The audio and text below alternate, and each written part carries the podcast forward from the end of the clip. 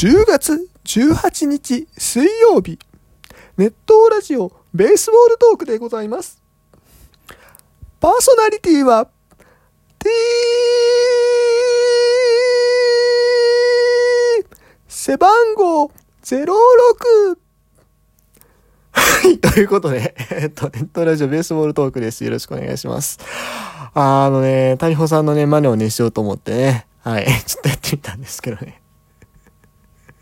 背番号06は、あの、尼崎の市外局番から取っただけです。尼崎市外局番というか、まあ、大阪なんですけどね。大阪が06で、あの、尼崎は兵庫県なのになぜか06っていうね。いや、そこはどうでもいいんですけども。はい、あのー、ね、あの、ゾゾマリンスタジアムのね、ゾゾマリンスタジアムって言うとあれだな。まあ、千葉ロッテマリンズの、まあ、ウグイス城を長年務めてこられた、えー、谷保恵美さんが、ね、えー、今シーズン限りで、まあ、引退を表明されまして、で、まあ、あの、レギュラーシーズン最後の試合の後、えー、もう一試合ですね、ロッテが戦って、で、それでまあ、えっと、CS を本拠地開催を決めて、えー、谷保さんの寿命、あの、あウグイス城としての寿命が伸びた形になって、で、えっ、と、CS1 戦2戦とやって3戦目、あの、奇跡の、サヨナラ勝ちをしたということでね、はい。すごい展開になってるな、というところなんですが。はい。ということで、まあ、今回はね、まあ、CS に関してちょっとまあ、いろいろ、だらだらと喋っていこうかなと思うんですけども、えー、っと、1000に関して正直見てないですね。ファーストステージは全然。見て、見見れないんですよ、もう。広島なんで。見れないんですよ。映像がない。まあ、とりあえずなんか1戦目は割といい感じに競ったけども、なんか、なんかいろいろ DNA の采配が、あのー、ね、波紋を呼んでたというのは、なんとなくは把握してますが、はい。まあ、DNA もね、結構、あのー、いつも松田スタジアム、スタジアムはね、あの、DNA の試合っていうのは、ビジターパフォーマンス式が半分ぐらいしかないっていうね、中で、今回はまあ広めに撮ってもらえて、しかもなおかつ結構お客さんも声が出てたみたいなのはね、ちょっとツイッターの方で見たんですけども、おまあ残念ながら力及ばずというところで、えー、1戦目負けて3対2戦目も4対2ということで、まあ、広島がね、順当に勝ち上がってきてくれました。DNA はね、あのー、いい投手陣がいたんですけども、結局、うーん、まあね、あのー、バウアー出さずに終わるという展開になりましたね。バウアーはね、まあまたなんか去就がいろいろ言われてますが、どうなることやら。まあ多分日本には残るんかなっていう気はしてるんですけども。うん。まあどうなることやらという感じですが、あ対する広島ね、えー、っと、なんか秋山とかシーズン終盤離脱してたのにいつの間にか乗ってきてるやんっていう感じなんですけど、そうね。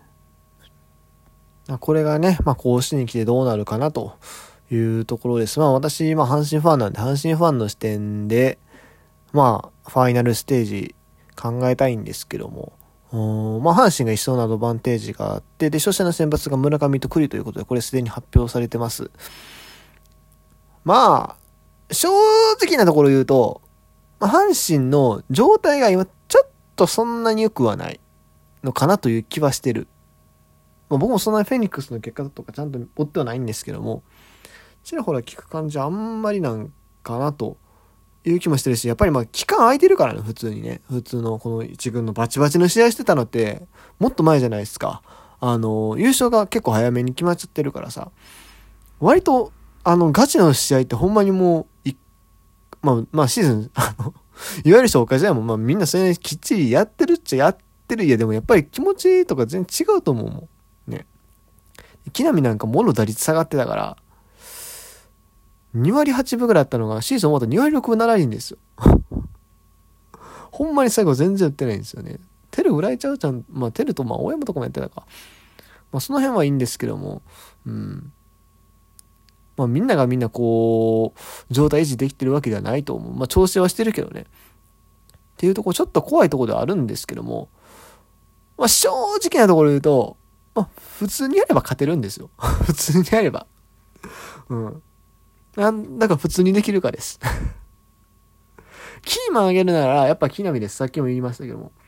まあ、確かに今、佐藤輝とかが、まあ、9月は好調やったから、その辺信頼してもいいんですけども、ね、阪神の攻撃の形の一つにあるのは、やっぱり、下位打線、木浪とかから出て、それを近本が返すっていう、このパターンが結構ある。うん。これがね、やっぱり、あの、阪神の得点源の一つだと思うんで、これが機能するしないは結構でかいと思うんですよね。そう。だから9月後半ね、全然木浪が売ってなかったんで、僕はそこをすごく懸念してます。はい。で、お、小畑もそんなに調子良くないらしいんで、もう8番ショートの選手が、まあ、どれだけ活躍できるかっていうのは、まあ、一つポイントかなと思います。うん。結局、坂本もそんな打率ないから、木浪が悪いってなったら、7、8、9全部ダメみたいな感じになるんですよ。それだとね、さすがにね、しんどいです。うん。カープの打線、それなりに、まあ、強力やしね。だって秋山6番打ってるぐらいですから。うん。そこがちょっと怖い。でも、まあ、普通に考えれば、普通にやれば勝てるんで、まあ、そんなに悲観をね、することもないのかな、というふうには思ってます。はい。そしてまあ、パの方なんですけどもね、まあ、あのー、本当に ね、16日かな。あ、あ試合はね、見てましたよ。あの、楽天スペシャルで。楽天スペシャルってあの、楽天がやってる、まあ、パリーグ TV みたいなやつ、まあ、あの配信サービスで見てたんですけども。めちゃくちゃ興奮しましたね、ほんまにもう。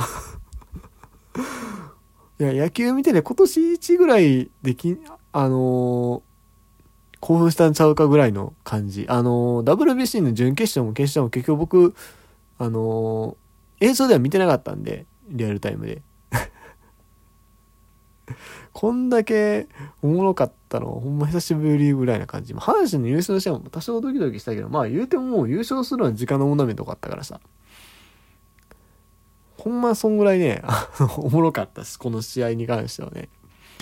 やっぱもうどっちもこう緊迫した戦いをしてるところで、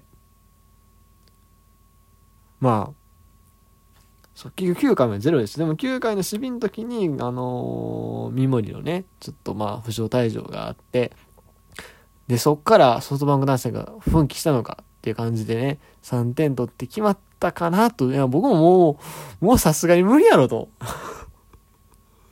うん。ロッテ打線のこと正直そんなに信頼してなかったんですけども、まあでも、つまりがね、ちょっと良くなかったんですよね、正直ね。うん。出てきて、あれちょっと請求も良くないなっていうのはちょっと感じたんですけど、そしたらもうあっという間でしたね。えー、いやすごい。いや、ロッテはね、やっぱあれができるチームよなぁと。うん。なかなかこうね、あのペナントレース1位ってところはね、レギュラーシーズン1位っていうのは全然取れてない球団ではあるんだけども、こう、もう本当に、本当に時々なんですけども、もうびっくりするような、なんかすごい勢いに乗って、ドラマを起こすチームだなと。いうのが印象があるんでね、怖いっすね なんですけども、そう、あの、まあ、いわゆる谷保ブースと言われるね、谷保さん、延命をね、試みてるような。これ、だから、日本シリーズになったらまた谷保さんがね、コールできるわけですから、そ、そこもね、楽しみではあるんですけども。ただ、まあ、あの、ここまで散々ロッテあげといていうのもなんですが、まあ、パリーグの方はね、ファイナルステージ、なんやかんやでオリックスがあっさり勝つと思ってるんですよ、正直言うと。やっぱり投手力の差、すごいと思う。うん。